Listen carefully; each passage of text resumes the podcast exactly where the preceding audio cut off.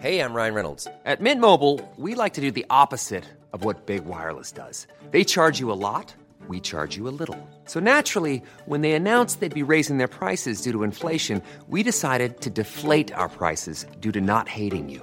That's right. We're cutting the price of Mint Unlimited from $30 a month to just $15 a month. Give it a try at mintmobile.com slash switch. $45 upfront for three months plus taxes and fees. Promo rate for new customers for limited time. Unlimited more than 40 gigabytes per month. Slows. Full terms at mintmobile.com.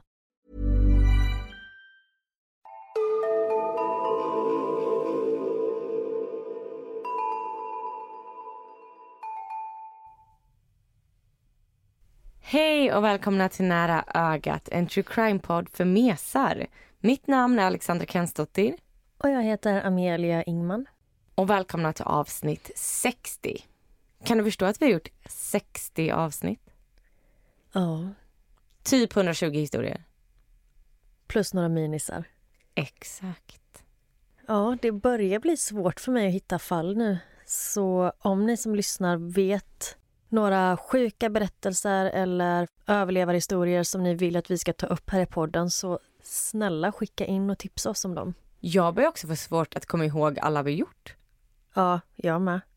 Jag har ju skickat till dig några gånger och bara, har vi tagit upp den här? Jag känner igen fallet så väl, men jag kan inte hitta det. Mm. Samma här. Och jag har fått så söka i våran historik, typ har vi tagit upp detta fallet innan? Man tappar kollen. Verkligen. Men ja, så om ni har tips, skicka gärna det till oss på Instagram där vi heter Nära ögat podd. Och vi finns även på Facebook med samma namn. Ja, vad säger du? Ska vi köra igång? Ja, börja du.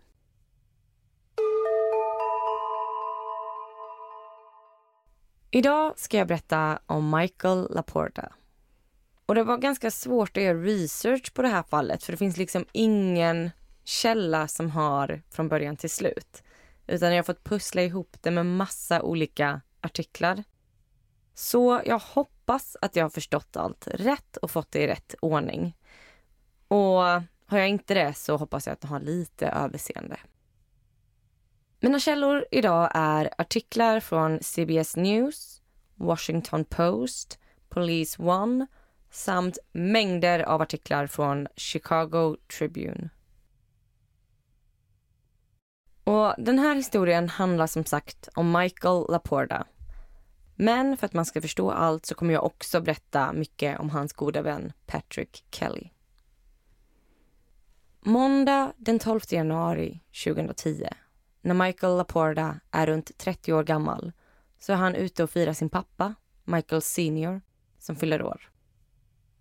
De firar med mamma Patricia och med brorsan Chris.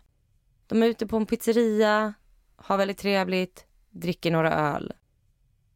Sen åker familjen hem för att äta födelsedagstårta. Michael, eller Mikey som han kallas, vill vidare och fortsätter dricka öl. Så han ringer en av sina bästa vänner, polisen Patrick Kelly.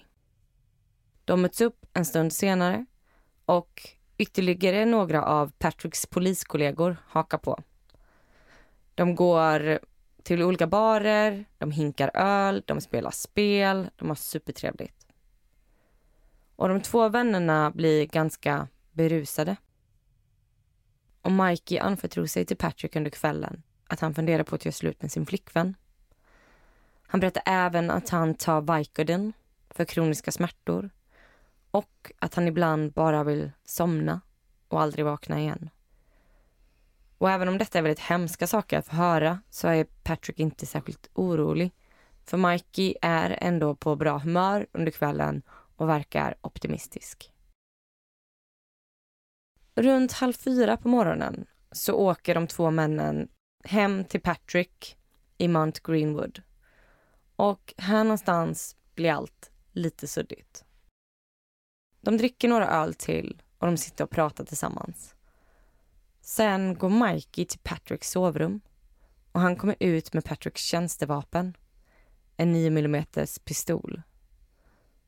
Och nu vill jag varna för hemska detaljer. Mikey sätter pistolen i munnen och skrattar. Sen trycker han av. Pistolen klickar, men går inte av. Mikey flinar Och sen gör han samma sak igen. Den här gången går pistolen av och Mikey får ett skott genom skallen. Gud vad hemskt. Mm. Och vad fruktansvärt för Patrick att se detta. Ja. Men vad då hade han pistolen framme eller varför låg... Eller varför fick Mikey tag på hans tjänstevapen? Pistolen låg i Patricks sovrum. Så att han hade väl gått in, sett den, tagit ut den. Gud vad oansvarigt. De borde väl vara inlåsta tänker man. Mm, jag tror inte att det är samma regler i USA som det är här. För här måste man ju ha sina vapen inlåsta. Mm. Där känns det som att folk har dem under kudden ibland. Ja, just det. Typ har dem i sängbordet. Mm. 04.35 på morgonen så ringer Patrick larmcentralen och säger att de måste komma snabbt. Hans kompis har precis begått självmord. Fem minuter senare så ringer han igen. Han undrar vart de är, varför de inte har kommit än. Han säger att han fortfarande hör Mikey andas, men det är knappt. Man hör hur Patrick försöker hjälpa Mikey under samtalet. Man hör Patrick försöka lugna Mikey. Han säger att han ska hålla ut och att han älskar honom. Mikey tas till sjukhus, men ingen förväntar sig att han ska överleva. Han ligger i koma och vaknar otroligt nog upp efter två månader. När Mikey vaknar så är han i dåligt skick. Han kan varken prata eller röra sig. Under tiden så sker en utredning kring vad som hänt. Och som rutin tas Patrick in. Han får berätta sin historia kring händelsen. Och då Mikey har legat i koma kan han inte höras och utredningen läggs ner kort därefter. Händelsen registreras som ett självmordsförsök på grund av relationsproblem och kronisk smärta. Och där hade historien kunnat vara slut. Men Mikeys föräldrar är helt övertygade om att Mikey inte var självmordsbenägen. Han har aldrig påvisat sådana tendenser. De tror att Patrick måste ha skjutit Mikey. Och nu står deras ord mot Patricks. Och den enda som kan säga vad som egentligen hände kan inte prata. Plus att Patrick är polis. Mm. Och då tänker man direkt att poliserna litar på honom. Mm, verkligen. Och nu ska vi backa bandet. Mikey och Patrick har varit vänner sedan de träffades på Brother Rice High School utanför Chicago när de var yngre. De följde sen åt och pluggade och var rumskompisar på Southern Illinois University i Carbondale. Vännerna tar examen 2003 och Mikey flyttar till en liten ort utanför Chicago som heter Sandwich. Han börjar jobba på pappa Michael Seniors företag som asfaltsläggare och han drömmer om att kunna ta över företaget en vacker dag. Mikey spenderar så mycket tid han kan i skogen. Han älskar jakt och fiske och åker på flera jakt och fisketurer runt om i USA. Patrick väljer att studera vidare till polis på Chicago Police Department. Och han kommer från en familj där många har varit poliser och brandmän så det här kändes som ett naturligt steg för honom. Och även om vännerna tar olika vägar i livet så håller de kontakten och umgås frekvent. Patrick brukar till och med komma över på middagar hos Mikey och hans familj. Mikeys föräldrar Patricia och Michael Senior ifrågasätter tidigt hur Patrick lyckats bli polis. Han berättar ofta historier om när han arresterar folk och skryter nästan om att han använde övervåld. Han berättar också historier om när han kallar de han arresterar för väldigt rasistiska saker. Han berättar ofta om hur han i sin roll som polis behandlar personer väldigt dåligt. Som om han vore stolt över det. 2005 är Patrick i förhållande med en tjej. Och en kväll så tas hon in på sjukhus med ett stort sår över bakhuvudet som kräver sju stygn. Kvinnan berättar för polis att Patrick har varit full och betett sig olämpligt. Hon berättar att han har tagit stryptag på henne och att han slagit hennes huvud mot en fläkt och att det var så hon fick skadan. På sjukhuset så tas bilder på henne. Där ser man hennes skador. Man ser såret i bakhuvudet. Man ser också en svullen näsa, en massa rivsår och en helt blodig t-shirt. Kvinnan väljer dock att inte polisanmäla Patrick. Det här registreras dock i Patricks register. Och en polis ringer upp Patrick som då hunnit fly till sina föräldrar efter bråket. Och allt det här händer under tiden som Patrick har sin prövotid som polis. Så det blir en utredning och Patrick nekar till allt. Han menar att det är han som är offret. Att hans flickvän fysiskt attackerat honom på grund av att det gick rykten om att han var otrogen.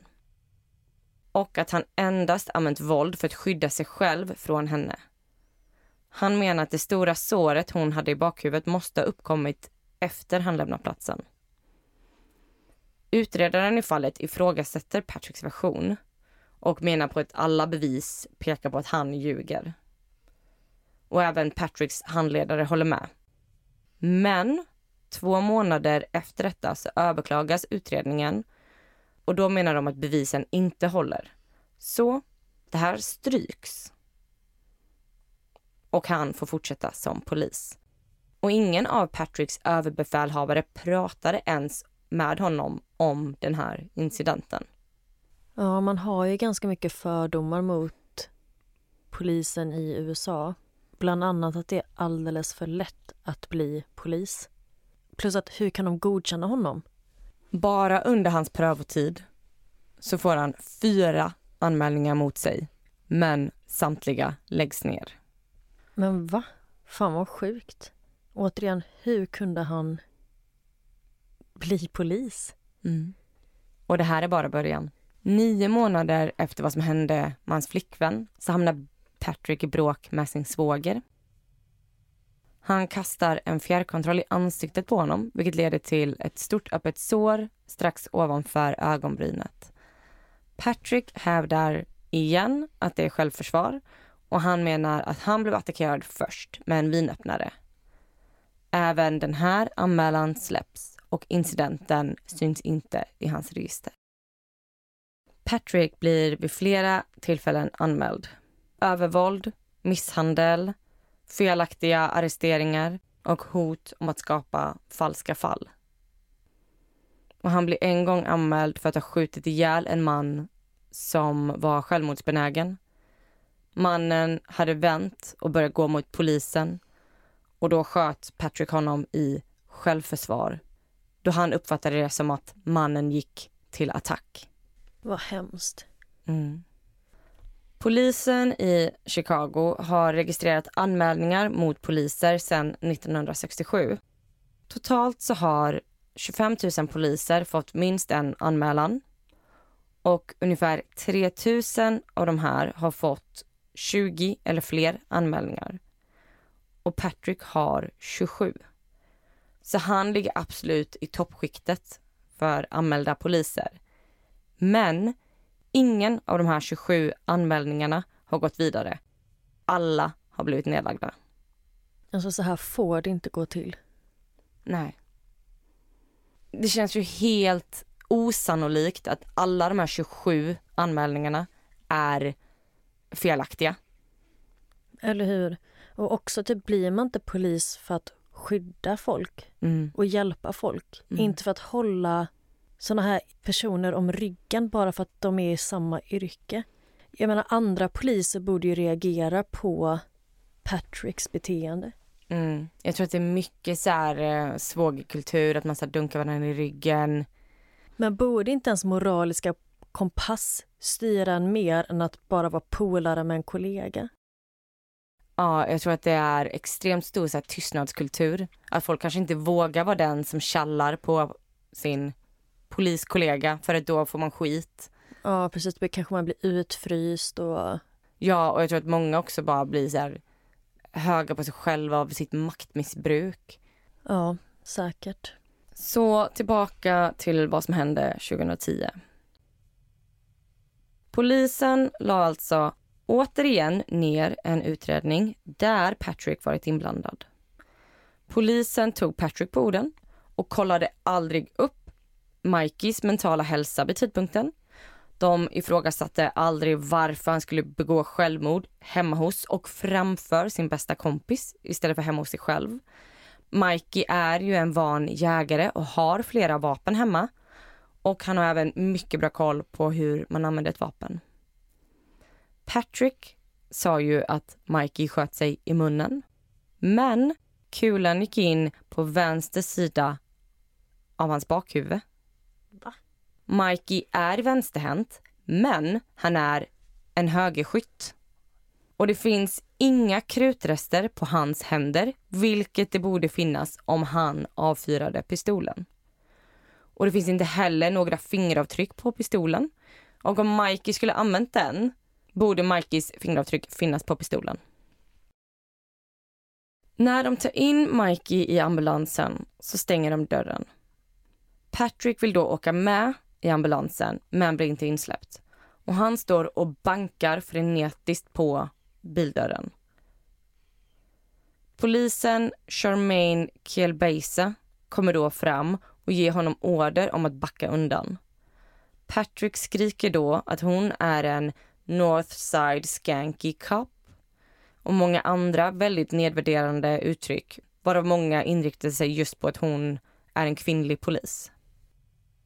En annan polis kommer då fram till dem och påminner Patrick om att Charmaine är av högre rang inom poliskåren än vad han är.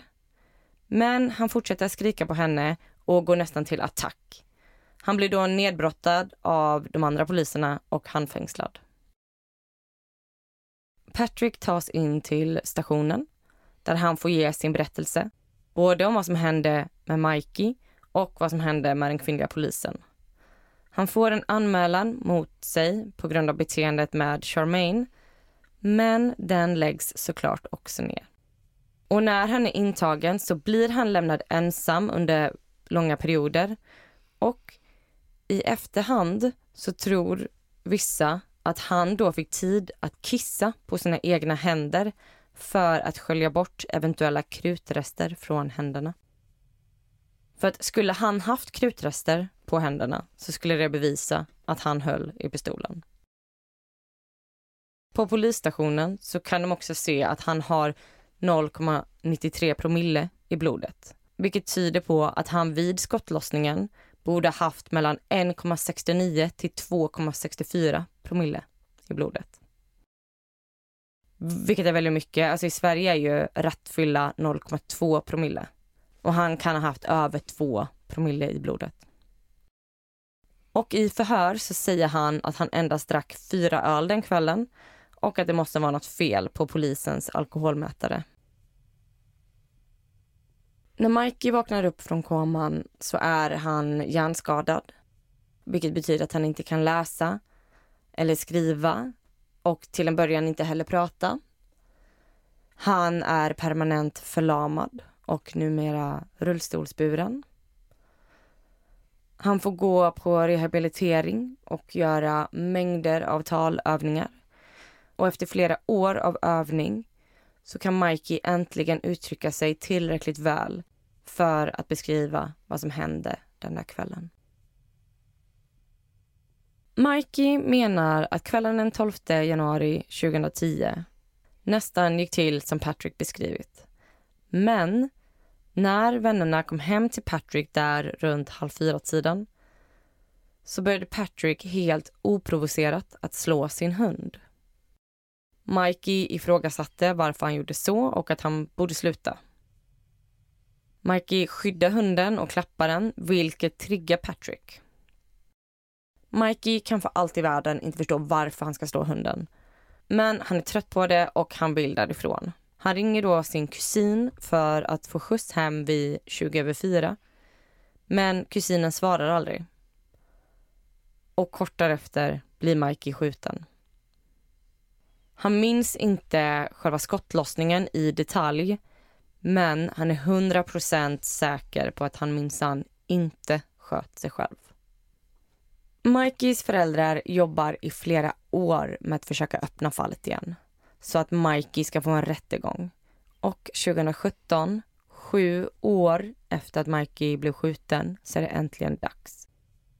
Men det här är ingen rättegång mot Patrick utan detta är en civil right trial där Chicago stad ställs inför rätta. De menar alltså att det är Chicago stad som anses gjort fel genom att låta Patrick fortsätta jobba som polis trots alla otaliga anmälningar mot honom. Och juryn kommer fram till att det var Patrick som sköt Mikey den kvällen. De menar också att det är Chicago stad som möjliggjort Patricks beteende genom att inte lagföra honom. Och Chicago stad blir dömda att betala 44,7 miljoner dollar till Mikey och hans familj. Patrick Kelly jobbade som polis under alla de här sju åren som de väntade på rättegången. Men när de tog upp fallet 2017 så blev han omplacerad inom polisen och fick en skrivbordstjänst istället. Men med samma lön som tidigare. Och 2019 fick han sparken som polis. Men han har fortfarande inte blivit dömd i domstol för något, så han är fortfarande en fri man. Trots att han under alla år ljög om vad som hände och faktiskt sköt sin bästa kompis. Och jag önskar att jag hade kunnat säga att allt slutade där. Att Mikey och hans familj fick 44 miljoner dollar. Men 2021 så upphävdes domen mot Chicago stad. Och pengarna kommer alltså inte tillfalla Mikey och hans familj. Idag är Mikey förlamad. Han har hjärnskador och han behöver vård dygnet runt. Hans pensionerade föräldrar, främst hans mamma Patricia, är den som vårdar Mikey. Och de har byggt om hela huset så att Mikey kan ta sig fram. De har behövt bygga en tillgänglighetsanpassad hiss så att han ens kan komma in i huset. De har även byggt om garaget så att Mikey kan ha det som ett eget rum så han kan få lite privatliv. Han kan prata, men det går väldigt sakta och han glömmer ofta bort vad han har sagt så det är svårt att ha långa sammanhängande konversationer. Han kan varken läsa eller skriva, men han älskar att titta på tv. Och han går på rehabilitering fem gånger i veckan och han försöker återfå kontrollen över sin högra hand just nu. Hans mamma brukar ta med honom ut på ärenden så han får komma ut lite om dagarna. Patrick besökte Mikey en enda gång under tiden han låg i koma. Och då sa Mikeys föräldrar ifrån och bad honom åka. Sen dess har de inte setts. De bor fortfarande nära varandra. Och Mikey säger att han inte vill skada Patrick. De brukade ju trots allt vara bästa vänner. Men han säger också att Patrick absolut inte borde få vara polis och att han borde sitta i fängelse. På Facebook-sidan om Mikey så beskrivs han som en väldigt speciell och kärleksfull individ. Han tycker om att spendera tid med sina nära och kära och han är extremt lojal. De säger att han work hard but plays harder och att han ser humorn i allt och tar livet lättsamt. Han lyser upp rummet och får alla att le och han tror verkligen att skratt är själens musik. Och det var allt om Michael Laporta. Vilken hemsk historia. Jag vet. Och vilken hemsk människa den här Patrick är. Det känns otroligt läskigt att det finns personer som Patrick inom poliskåren. Ja. Som bara kommer undan, kommer undan, kommer undan och sen gör så här mot sin bästa vän. Hur kan man göra så? Och sen verkar vara ganska obrydd av vad det än har gjort. Hans liv fortsatte ju som vanligt medan Mikeys liv förändrades för evigt. Hur gammal var Mikey när detta hände? Jag tror han var runt 30. Och i en artikel stod det någonting om att han hade fått 300 000 dollar. Men jag förstod inte riktigt var de här pengarna kom ifrån. Om det var någon försäkring eller vad det nu kan ha varit. Um, så jag tror han kanske har fått lite pengar. Men de här 44,7 miljoner dollar såg han aldrig skymten av. Nej, man Tänkte att det kanske skulle underlätta tillvaron lite. Det är ju helt otroligt att han överlevde den här skottskadan mot huvudet och sen överlevde två månader i koma. Ja, verkligen. Han fick ett skott genom huvudet. Patrick sa att Mikey sköt sig själv i munnen. Och sen så titta bara på skadan. Vart är skotthålet? Ja, men det är på baksidan av huvudet. Men det visar ju bara på hur iskallt han tog det här. Alltså typ att han bara antog att det spelar ingen roll vad jag säger. Mina kollegor eller poliskåren kommer tro mig oavsett. Ja, och jag har också tänkt på det här, för han ringde ju först 911 och sa att hans kompis tagit livet av sig. Och sen ringer han fem minuter senare när han inser att Mikey fortfarande lever. Just det. Och då tror jag att han, han vet ju om att de här blir inspelade och att han då står där och bara Hang in there buddy, I love you man. Mm. För att han vill att det ska spelas in som om han försöker rädda Mikeys liv. Och anledningen till att han sköt sin bästa vän i huvudet var för att Mike gick emellan när Patrick misshandlade sin hund. Mm. Det är ju helt sjukt. Men Mikey har ett stort community runt sig med familj och vänner som alla kämpar för att han typ ska få upprättelse. De vill ju få dit Patrick för att han gjorde det här. Så jag hoppas att det här inte är det sista man läser om det här fallet. Jag hoppas att Patrick får konsekvenser för det han har gjort. Verkligen. För det känns också farligt att ha en sån här person på gatorna. Ja, han måste ju bort från poliskåren. Absolut. Mm. Och jag hoppas att ditt fall kanske slutar lite mer positivt. Nej, alltså det är jättehemskt det också. Ja. Men det här är ju en true crime-podd. För mesar? Frågetecken. Ja, det här blir kanske ett tungt avsnitt. Sorry mesar.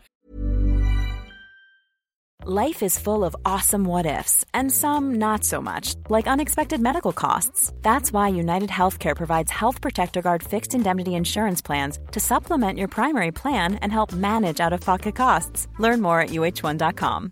Imagine the softest sheets you've ever felt. Now imagine them getting even softer over time. That's what you'll feel with Bowl and Branch's organic cotton sheets. In a recent customer survey, 96% replied that Bowl and Branch sheets get softer with every wash. Start getting your best night's sleep in these sheets that get softer and softer for years to come. Try their sheets with a 30-night guarantee. Plus, get 15% off your first order at bowlandbranch.com. Code BUTTERY. Exclusions apply. See site for details.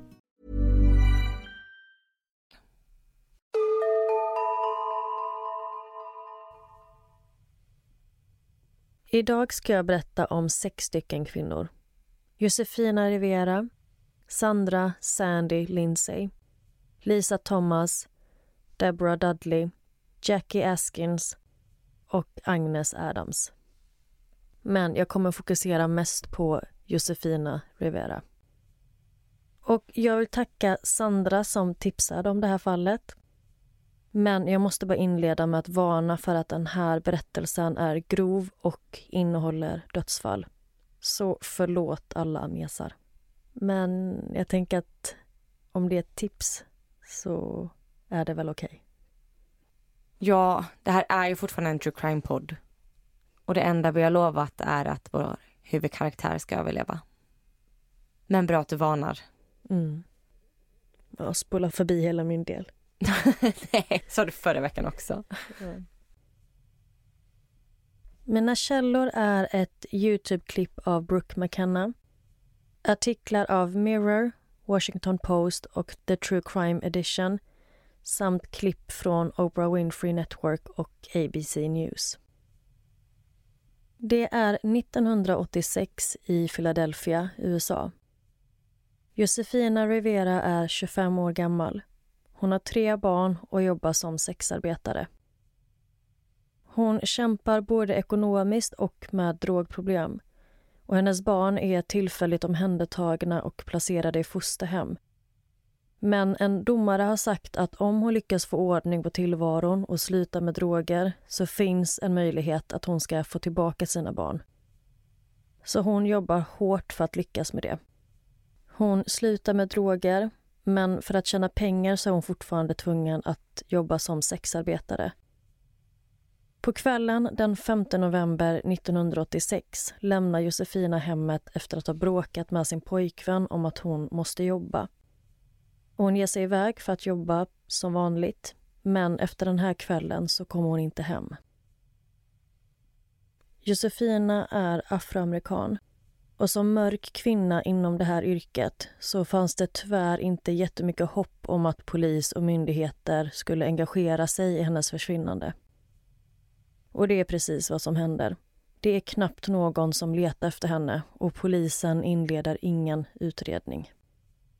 Det är så hemskt. Ja, och polisen har ju en tendens att inte ta försvinnande av sexarbetare på allvar. Och det i kombination med att hon är afroamerikan försämrar bara chanserna för hennes familj att få hjälp ännu mer. Det är så hemskt att det är så. Mm. Så även mitt fall handlar en del om hur dåligt amerikansk polis kan bete sig. Ungefär en månad senare, den 3 december försvinner ytterligare en kvinna från samma område. 24 år gamla Sandra Sandy Lindsay. Sandy bor på ett rehabiliteringshem för personer som av olika anledningar inte kan ta hand om sig själva. Sandy är religiös och går regelbundet till kyrkan. Hon har en väldigt nära relation till sin mamma Janet. Och när mamman vänder sig till polisen för att få hjälp med att söka efter Sandy eftersom hon visste att det inte fanns en chans att Sandy skulle försvinna frivilligt så säger polisen att de inte kommer inleda någon utredning eller leta efter henne för de anser att hon har rymt självmant. Även Sandy är afroamerikan. Kort efter Sandys försvinnande så får mamma Janet ett brev med ett julkort i och fem dollar som verkar vara från dottern. Brevet är skickat från New York och i det så står det att Sandy åkt till New York men att hon ska komma hem igen om ett tag och att Janet inte ska vara orolig. Brevet är skrivet i Sandys handstil men Janet vet att brevet inte kommer från hennes dotter. Så Janet går till polisen och visar brevet och säger att hon vet att det inte är dottern som skickat det. Men polisen ser det snarare som ett bevis på att hon faktiskt inte är försvunnen och de menar att de inte kommer leta efter henne.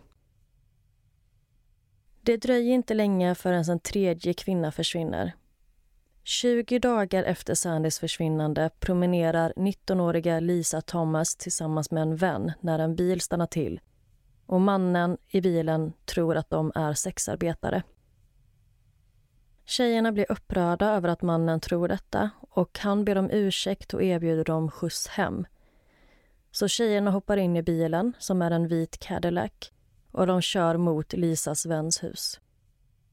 Lisa säger till mannen att hon inte tänkt stanna länge hos vännen och undrar om han skulle kunna köra henne hem sen. Så han väntar utanför vännens hus på Lisa som kommer tillbaka en stund senare. Och Hon sätter sig ensam i mannens bil och efter det så syns hon inte till mer. Några veckor senare, den 2 januari 1987 så försvinner även 23-åriga Deborah Dudley.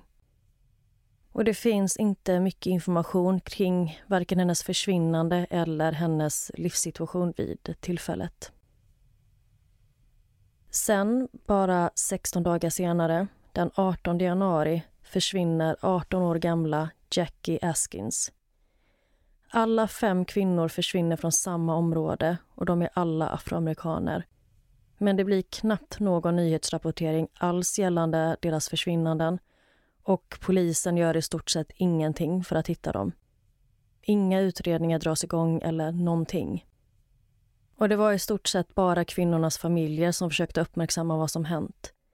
Och flera av familjemedlemmarna tycker att kvinnornas försvinnanden påminner om en specifik mördares tillvägagångssätt. Vilket de berättar för polisen, men det leder inte till någonting. Men alltså det är så sorgligt. Tjejen är typ 19, 20, vad sa du, 23 var någon, någon var 19. Ja, den yngsta är 18 och den äldsta 25. Små tjejer. Mm. Ett par månader senare, kvällen den 24 mars är 24 år gamla Agnes Adams ute. Hon jobbar som sexarbetare och kommer inte hem efter den kvällen. Nu är det sex försvunna kvinnor men fortfarande får det inte någon uppmärksamhet i media eller hjälp av polis. Den första kvinnan som försvann, Josefina, hade under sitt arbetspass följt med en man till hans hem. Han hade betalat henne och erbjöd sen att ta med henne till McDonalds. Och när de var klara och lämnade restaurangen så säger mannen att de ska tillbaka till hans hus. Josefina tänker att han vill köpa fler tjänster av henne och hon vill inte tacka nej till betalning så hon följer med. Men när de kommer in i mannens hem för andra gången så lägger Josefina märke till att hans nyckel ser konstig ut.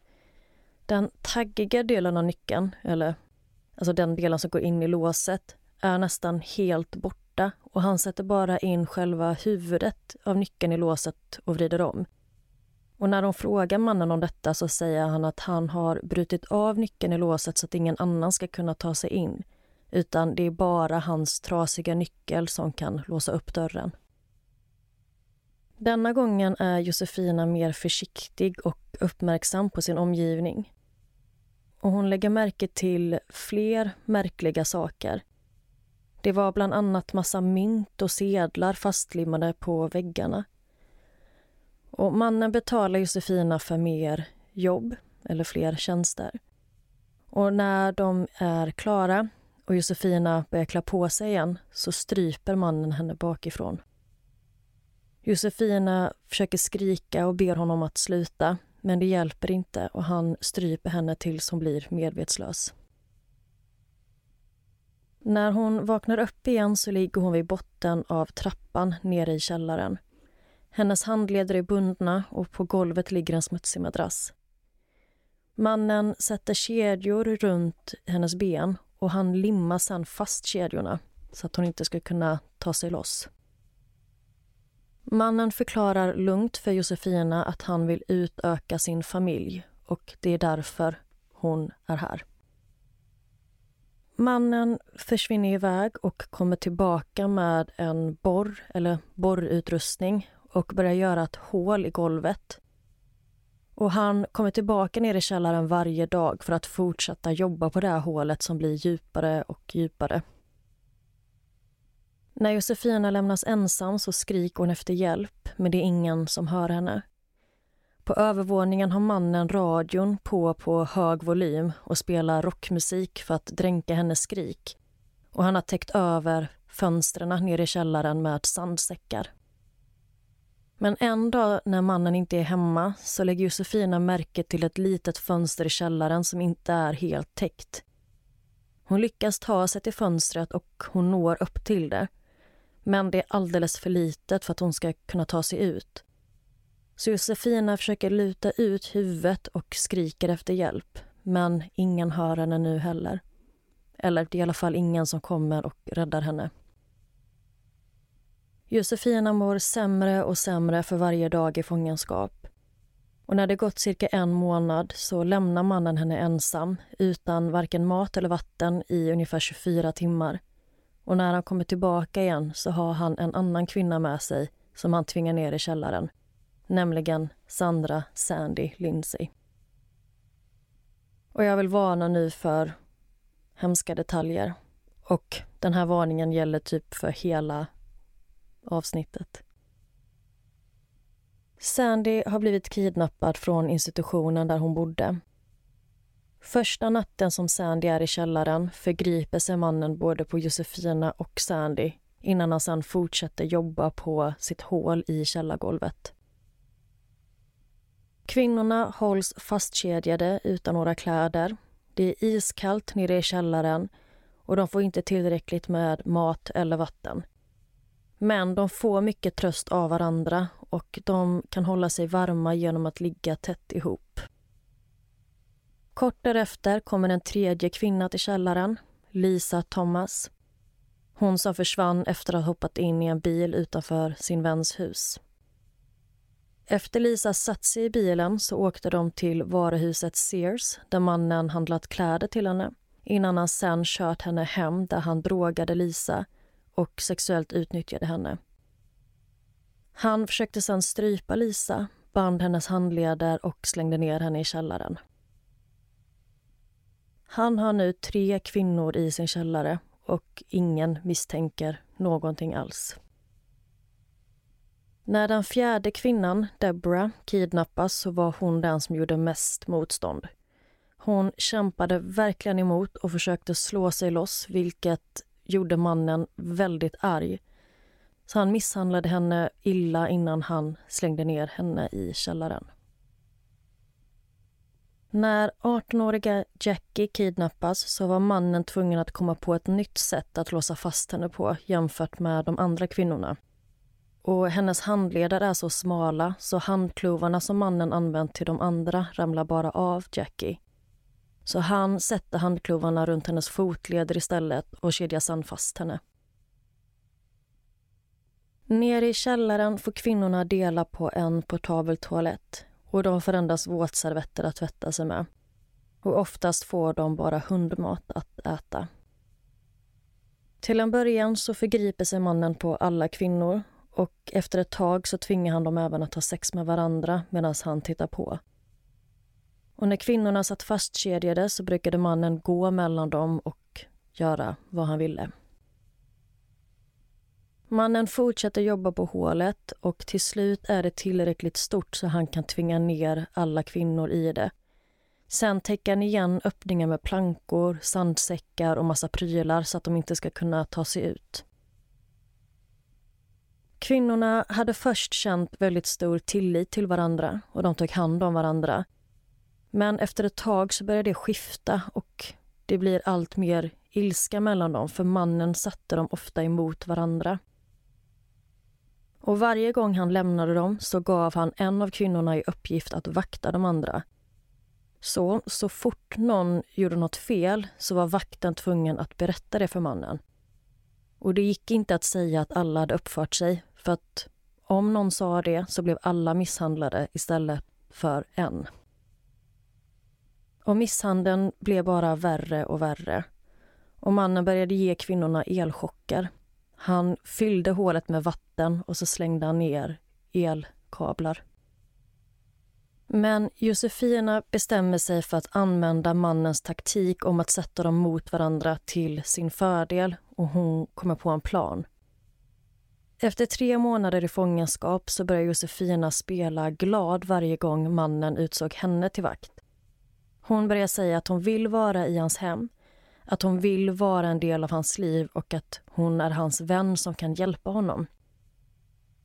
Mannen börjar lita på Josefina och när det är hennes födelsedag så köper han hämtmat och champagne som kvinnorna får dela på. Kvinnornas familjer försöker fortfarande få hjälp med att hitta de försvunna kvinnorna. Men de blir inte hörda av polisen. Sandys mamma Janet tror sig veta vem som kidnappat hennes dotter. Hon säger att det är en man som bor i närheten som ofta brukar synas till utanför institutionen där Sandy bodde. Och han har även hälsat på Sandy flera gånger. Så hon har hans namn och hans adress som är 3520 North Marshall Street. Men polisen vägrar söka igenom mannens hem eller prata med ägaren. De menar att de inte har tillräckligt med underlag eller sannolika skäl att misstänka och utreda mannen. Så kvinnornas familjer förstår att de kommer inte få någon hjälp och förmodligen aldrig se sina försvunna familjemedlemmar igen. Alltså det är så fult att de inte ens vill prata med honom om det här. Om de har fått ett namn, de har fått en adress, de har massa saknade tjejer och en mamma misstänker att hon vet vem det är som har gjort det Ja, man kan inte föreställa sig den här frustrationen som Janet måste känt vid det här tillfället. För att hon har verkligen en misstänkt person som hon har namn, adress, allting till men... Bara gå dit och prata med honom. Ja, men polisen ser väl det här vykortet från Sandy som ett stenhårt bevis på att hon inte har blivit kidnappad. Men Janet känner sin dotter. Hon vet att hon aldrig skulle lämna självmant på det här sättet utan att förvarna. Mm. Plus att hon bor på en institution Mm. för att hon inte kan ta hand om sig själv. Så nej, det är inte rimligt att hon ska ha åkt till New York på egen hand. Josefina berättar att mannen som kidnappat dem sagt att han ville ha många barn med kvinnorna. Och mannen har barn sedan tidigare men staten har omhändertagit barnen så nu vill han ha fler. Och planen är att han ska ha tio kvinnor nere i sin källare som ska fungera som en barnfabrik. Nej men vad är det här för människa? Ja, det är så sjukt. Det är så sjukt att han ska skapa en liten baby. Alltså om, om hans barn har blivit omhändertagna, se till att få tillbaka dem genom att skärpa dig istället för att kidnappa tio kvinnor och skapa en babyfabrik. Ja. Och han tänkte väl att om de här kvinnorna föder hans barn så kan han hålla barnen gömda. Ingen behöver veta att de finns där. Det var att han vill ha massvis med barn. Men vad är det för fel på folk? Josefina säger att hon först blev lättad när hon fick höra om mannens plan. För det betydde att han inte kommer döda henne, utan han behöver henne. Men efter flera månader av tortyr känner sig Josefina helt hjälplös. Och när det kommer fler och fler kvinnor så förstår hon att situationen bara skulle bli värre om hon inte gör något. Mannen förstod att kvinnorna kunde höra när han var på väg ner i källaren eller när han lämnade hemmet. Så han tar skruvmejslar och trycker in i deras öron för att göra dem döva. För han vill inte att de ska skrika efter hjälp när de vet att han inte är hemma. Och nu kommer ännu mer hemska detaljer. Josefina såg två av de kidnappade kvinnorna dö framför henne. Den första var Deborah Dudley. Hon hade satt sig emot mannen och vägrat lyda vilket ledde till att han straffade henne med elstötar i vattengropen och hon överlevde inte det. Den andra var Sandy. Mannen kom på henne när hon försökte flytta på plankorna och bråtet som täckte hålet i golvet för att försöka fly. Och efter det så mördade han även henne. Efter hennes död insåg mannen att Sandy var gravid och försöker då återuppliva henne igen utan att lyckas. Sandys död påverkade Josefina väldigt hårt eftersom de var de två första fångarna och Josefina visste att hon måste göra något för att själv inte bli mördad. Josefina är för tillfället den som blir minst bestraffad av kvinnorna och hon har lyckats bygga upp tillit mellan henne och mannen. Hon förstår att han känner sig ensam och det är förmodligen därför han vill skaffa så många barn. Så Josefina låtsas vara mannens partner. Hon börjar få spendera tid utanför källaren och mannen tar med henne på shoppingturer, de går ut och äter tillsammans och Josefina bevisar sin lojalitet mot mannen genom att inte försöka skrika eller fly när de är ute. Josefina säger att hon hade ingen aning om vad hon höll på med. Alltså hon hade ingen konkret plan. Men hon bad till Gud om vägledning. En dag tar mannen med sig Josefina ut för att hitta ett nytt offer att kidnappa. Och det är nu Agnes Adams kidnappas. Mannen har tidigare varit kund hos henne och Josefina har jobbat tillsammans med Agnes. När de bestämt sig för att hon är nästa offer så frågar Josefina ifall mannen kan låta henne träffa sin familj eller åtminstone få prata med dem. Och som tack så ska hon ta med sig ytterligare en fru tillbaka till mannen. Så mannen går med på att låta henne ringa hem. Så cirka fem månader efter att Josefina kidnappades, den 24 mars 1987 så kör mannen Josefina till en bensinmack där hon ska få ringa hem. Men hon ringer 911. Polis kommer till platsen, men då har redan mannen kört därifrån. Och när Josefina berättar vad som har hänt så tror de först inte på henne. Men då lyfter hon upp sina byxben och visar märkena från kedjorna runt sina fotleder. Hon ger dem adressen till huset där hon hålls fången och berättar att det även finns tre andra kvinnor kvar i källaren. Det är alltså bara fyra av de sex kidnappade kvinnorna som fortfarande lever. Polisen åker till mannens hus, vilket är samma adress som Sandys mamma berättat för dem. Janet hade haft rätt hela tiden om vem som låg bakom kidnappningarna. Men hon var inte ensam om att misstänka mannen. Hans grannar hade ringt polisen flera gånger på grund av stanken som kom från mannens hus. Och polisen hade åkt dit. Men mannen sa då att han somnat när han lagade mat och råkat bränna en stek i ugnen. Och polisen valde att lita på honom och lämnade huset utan att gå in eller undersöka ifall det han sa faktiskt var sant. När polisen kommer till mannens hem så hittar de kvarlever från Sandy. Och de hittar även en lapp från Josefina där hon skrivit att hon har hjälpt till att straffa och döda Deborah det stod hur de gått tillväga och när det skedde. Och mannen hade tvingat henne att skriva ner detta för att kunna använda det som bevis mot henne och klandra henne för mordet.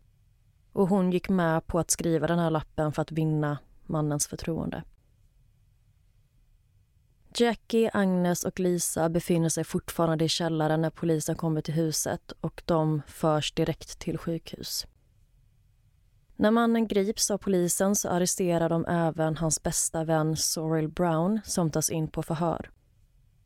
Sorrel erkänner att han vittnade mordet på Sandy och han släpptes mot borgen i utbyte mot att han lovade att vittna mot mannen i rättegång. Och kort efter gripandet försöker mannen som kidnappade kvinnorna att ta sitt liv, men han misslyckades. Gärningsmannen heter Gary Heidnick och han är 43 år gammal när han grips av polis. Alltså ett monster. Mm.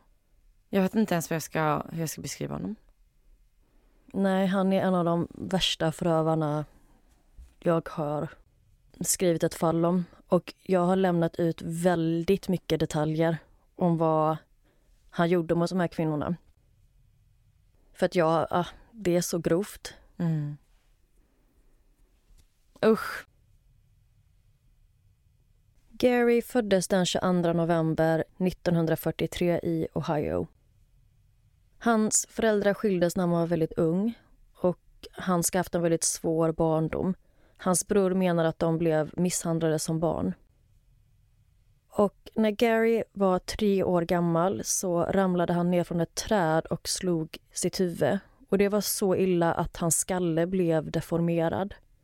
Och många menar att det här kanske är en förklaring till hans beteende i vuxen ålder.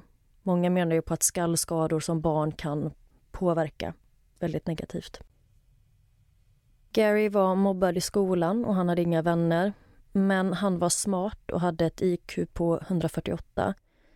Men trots det så hoppade han av skolan ganska tidigt och gick med i militären som 17-åring.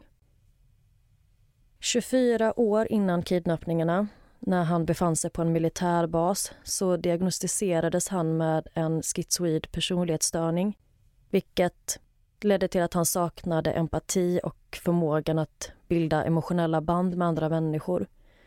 Och han släpptes ur armén på grund av den här diagnosen. Ja, man misstänkte ju att han inte kunde känna empati. Han blev sen sjuksköterska men fick kort därefter sparken på grund av att han hade haft väldigt otrevlig attityd och för att han ofta inte ens dök upp till jobbet. 17 år innan kidnappningarna tar Garys mamma livet av sig. Och Gary spenderade tid inlagd på olika anläggningar i omgångar, vilket även hans bror gjorde. Och båda bröderna har flera gånger försökt begå självmord.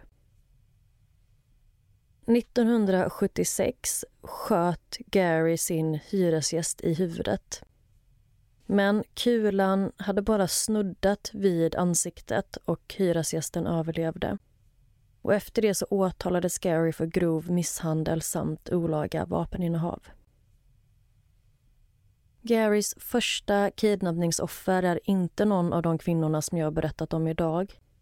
Utan det var en kvinna som hette Alberta och hon var syster till Garys dåvarande flickvän Anjanette Davidson som han har ett barn tillsammans med. Alberta bodde på en psykiatrisk anläggning och Gary tog med henne ut en dag och kom aldrig tillbaka med henne.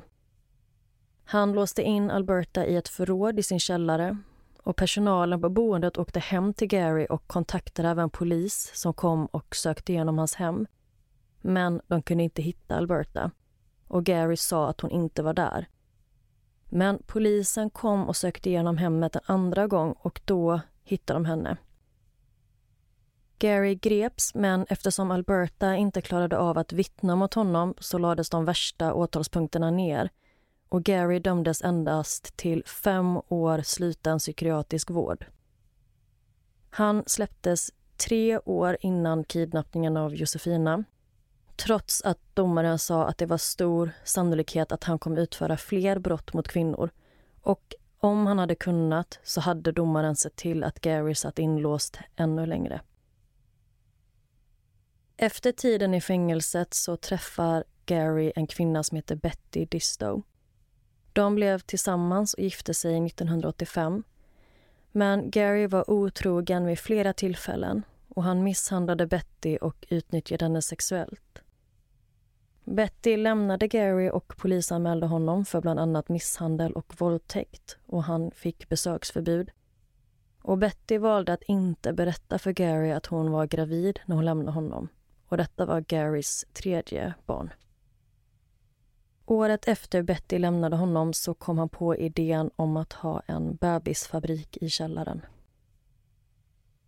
Gary grundade även en kyrka som hette United Church of the Minister of God som var relativt framgångsrik. Det känns som att han har gudskomplex och tror att han är bättre än alla andra. Att kvinnor bara finns till för att tillfredsställa honom. Mm. På hans villkor. Ja.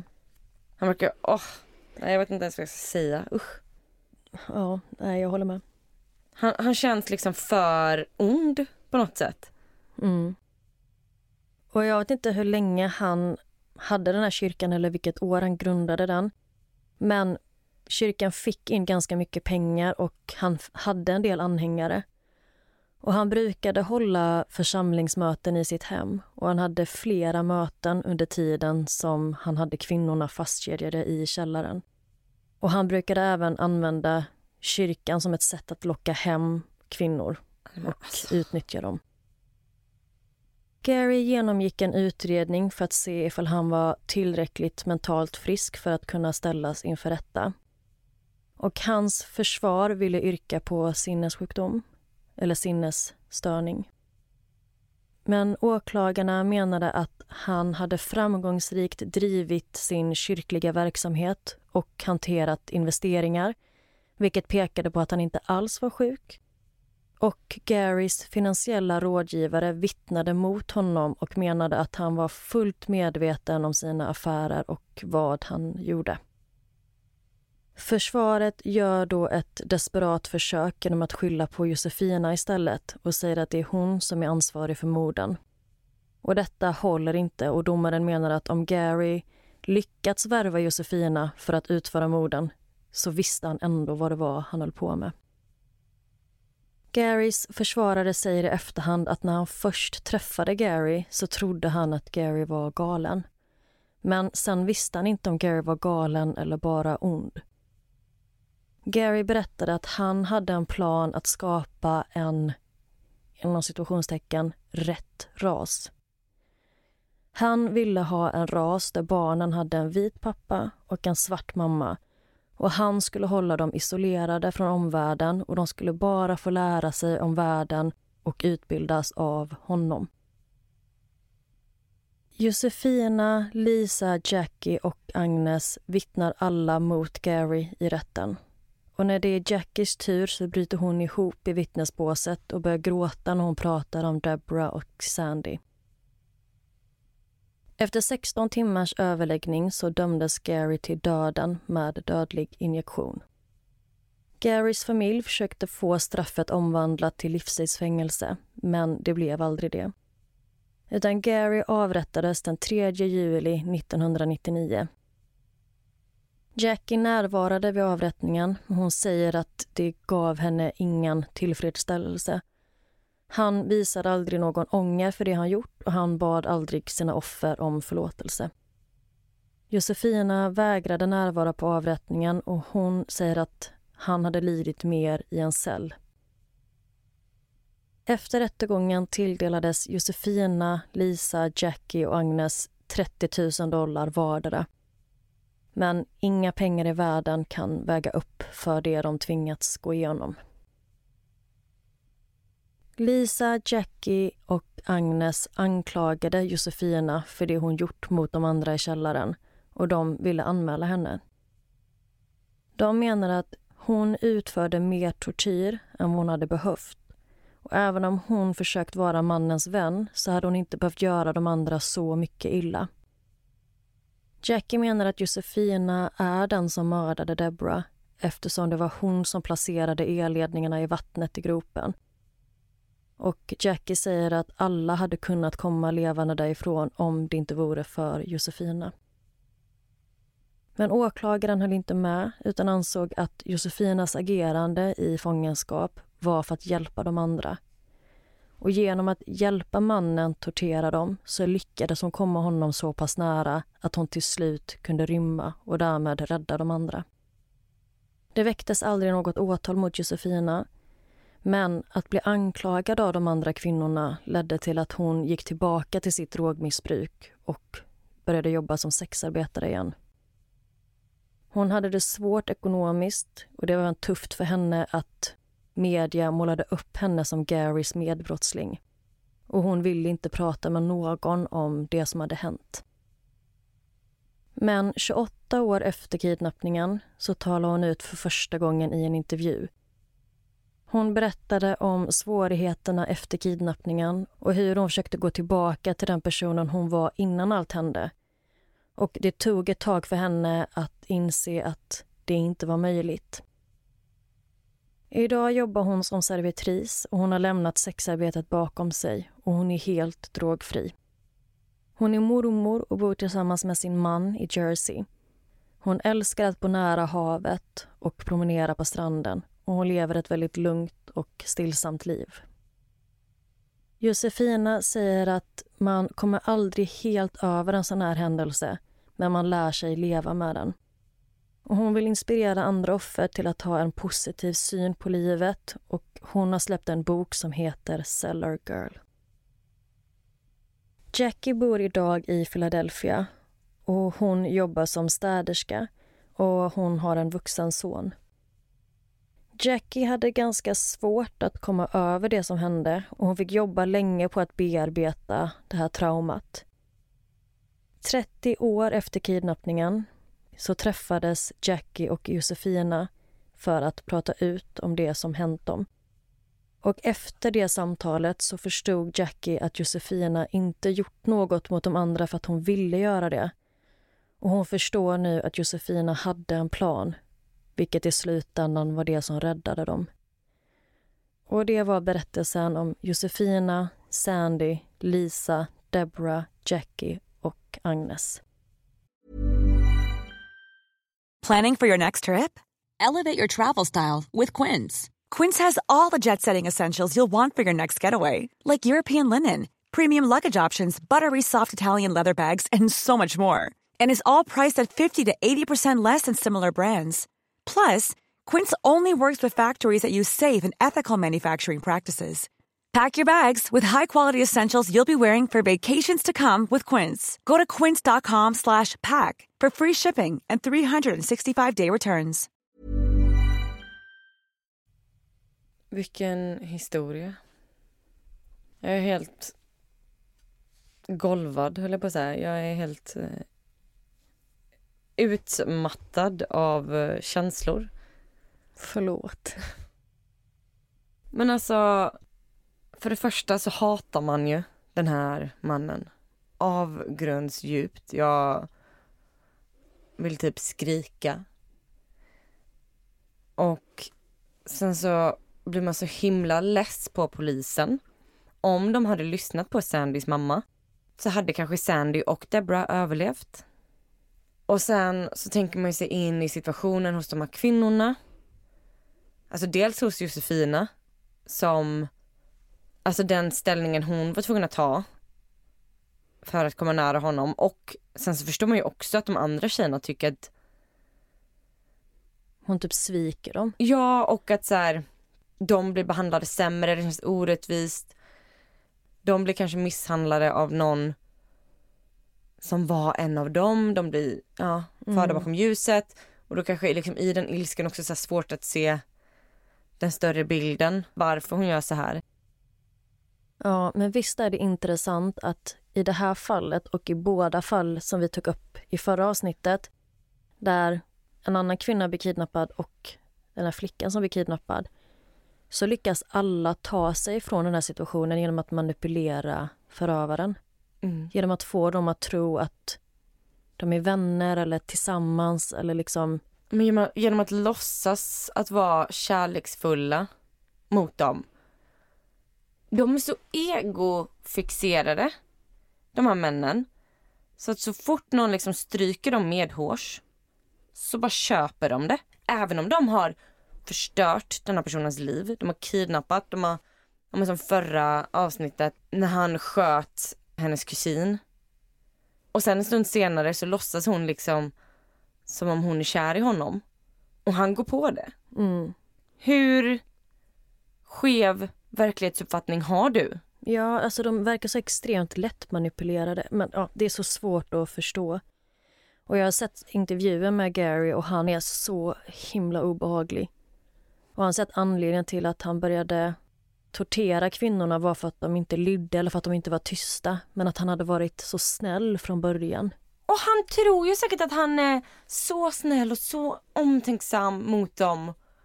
Och att han, han var ju snäll och köpte champagne på hennes födelsedag. De borde vara tacksamma. Men du har ju kidnappat dem och satt dem i en grop. Ja. Och det finns så mycket mer, som jag sa, detaljer och information som man hade kunnat gå in mer på. Och bara en grej, vid flera tillfällen så låtsades Gary att han var polis. Så han iscensatte att polisen kom in i huset och att han öppnade källardörren så att kvinnorna skulle tro att de blev räddade. Och sen han springa ner då och misshandla dem istället. Alltså det var så mycket Det är så mörkt. psykiska så mind games. Det är så mörkt. Och som jag nämnde innan så, så var Sandy gravid när hon mördades. Och hon hade även gjort en abort en kort tid innan hon kidnappades. Och det visade sig att när hon gjorde abort så var det Garys barn. Så han hade ju hälsat på henne när hon bodde på den här institutionen. Och han var där flera gånger och då hade hon blivit gravid en av de här gångerna. Och när han fick veta att hon hade gjort abort så erbjöd han henne pengar för att bli gravid igen och bära ett barn åt honom. Och när hon sa nej så bestämde han sig för att tvinga henne och kidnappa henne. Okej, han vill ha massa barn för att han är, han är ensam så han vill ha massa barn som ska avguda honom. Men tror han att barnen kommer älska honom när deras mammor är kidnappade offer? Mm. Vad tror han? Alltså, Nej. Och värt att tillägga att ingen av de här kvinnorna fick barn med Gary. ja, tack och lov. Det var bara Sandy som blev gravid under den här tiden i fångenskap. Men det är också sjukt, alltså jag har aldrig hört om det här fallet innan.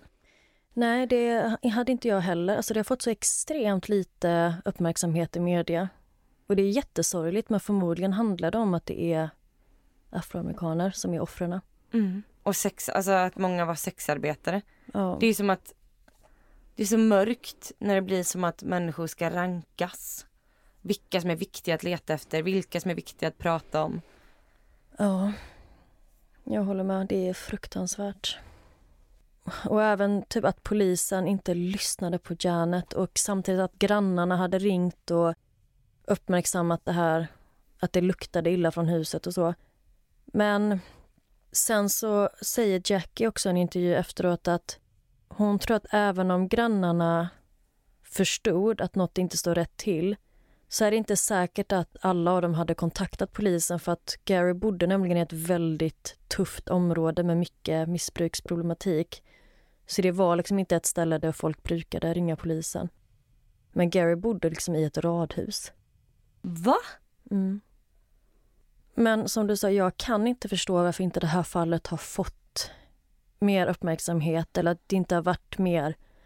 Jag vet inte, hur många serier och filmer finns det inte som är baserade på riktiga händelser? Och jag menar, det här är ju helt otroligt. Allting som han har gjort genom livet mot flera olika kvinnor och det här är ju så brutalt. Och en sista grej bara. Karaktären Hannibal Lecter i När lammen tystnar är inspirerad av sex olika mördare. Mm. Och Gary är en av dem som karaktären är baserad på. Ja, då förstår man ju vilket monster han är. Mm. Ja, alltså jättebra att du lyfter det här fallet. Jag hade aldrig hört talas om det. Jättehemskt att två av kvinnorna inte klarade sig men jag är ändå glad över att man fick höra, höra det här fallet. Att man ger det lite uppmärksamhet. Mm. Och jag är bara glad att Jackie och Josefina kunde återförenas och att de idag är vänner och att de kunde komma igenom detta och såklart även Lisa och Agnes också men i de här intervjuerna jag har sett så var det framförallt fokus på Josefina och Jackie så att ja, Mm. det finns mycket material där ute för er som vill veta mer om de här kvinnorna och det de tvingades gå igenom. Ja, hörni, det har blivit ett eh, tungt avsnitt idag. Men det är viktigt att ta upp de här berättelserna också. Det är ju som sagt en true crime-podd. Ja, jättetungt. Ja, och vi får rekommendera er att sätta på någon lättsam serie eller någon härlig snickesnackarpodd nu så att ni kan fortsätta er dag på bästa möjliga sätt.